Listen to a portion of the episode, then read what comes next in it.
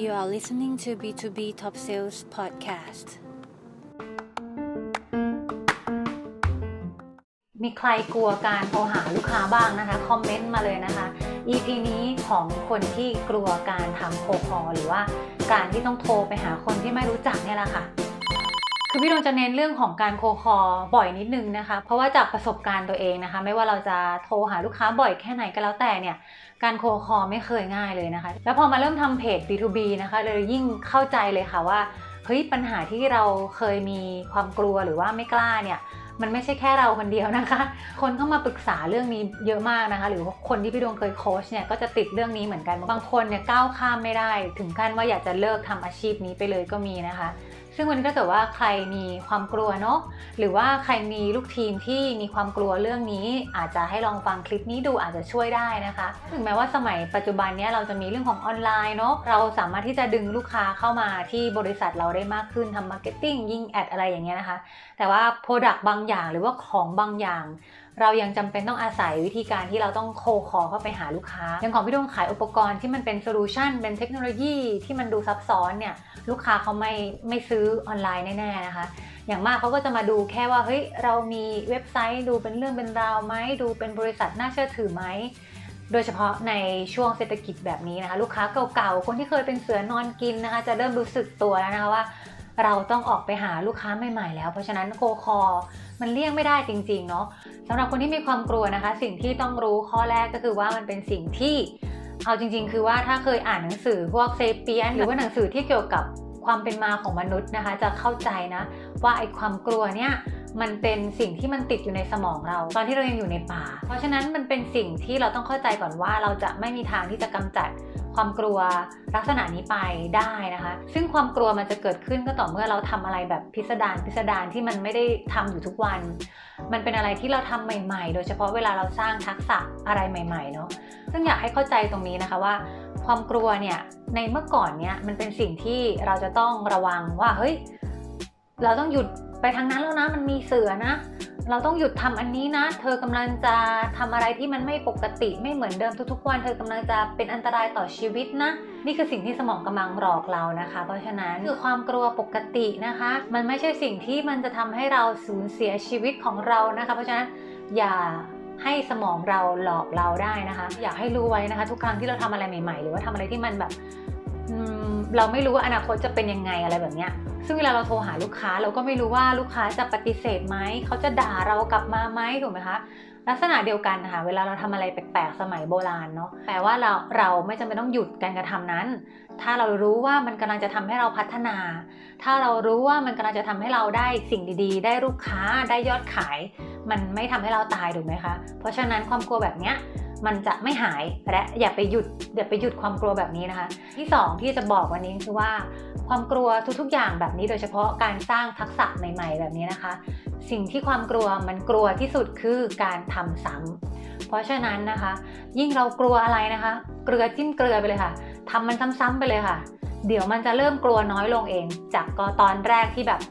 มือสั่นเลยนะคะปากสั่นเสียงสั่นทำไปสัก10ครั้งซ้ำไปสัก100ครั้งนะคะเดี๋ยวมันจะเริ่มชินขึ้นเหมือนตอนที่พี่ดวงไปกระโดดบันจี้จัมป์อย่างเงี้ยค่ะเรากระโดดครั้งแรกมันแบบโอ้โหรู้สึกเหมือนกำลังจะฆ่าตัวตายพอคิดที่จะไปกระโดดอีกครั้งที่2ความกลัวมันไม่เหมือนเดิมแล้วถึงแม้ว่าจะไม่ได้กระโดดนะคะแต่ว่ามันแค่คิดว่าเฮ้ยไปกระโดดไปสิก็ไปได้เพราะว่าเราเคยกระโดดครั้งแรกมาแล้วถูกไหมคะพี่ดวงเคยไปถามเจ้าหน้าที่ที่เขาคุมบันจี้จัมป์ที่เขากระโดดเล่นเหมือนกระโดดเชือกแบบนั้นนะคะก็ไปถามเขาว่าไม่กลัวหรอเขาบอกแรกๆก็กลัวครับแต่พอกระโดดสัก10ครั้ง10-20 ครั้งก็ชาชินไม่รู้สึกอะไรแล้วครับเนี่ยแหละค่ะคือเคล็ดลับของการเอาชนะความกลัวเอาจำนวนเข้าสู้เอาความชำนาญเข้าสู้นะคะแล้วมันจะกลัวน้อยลง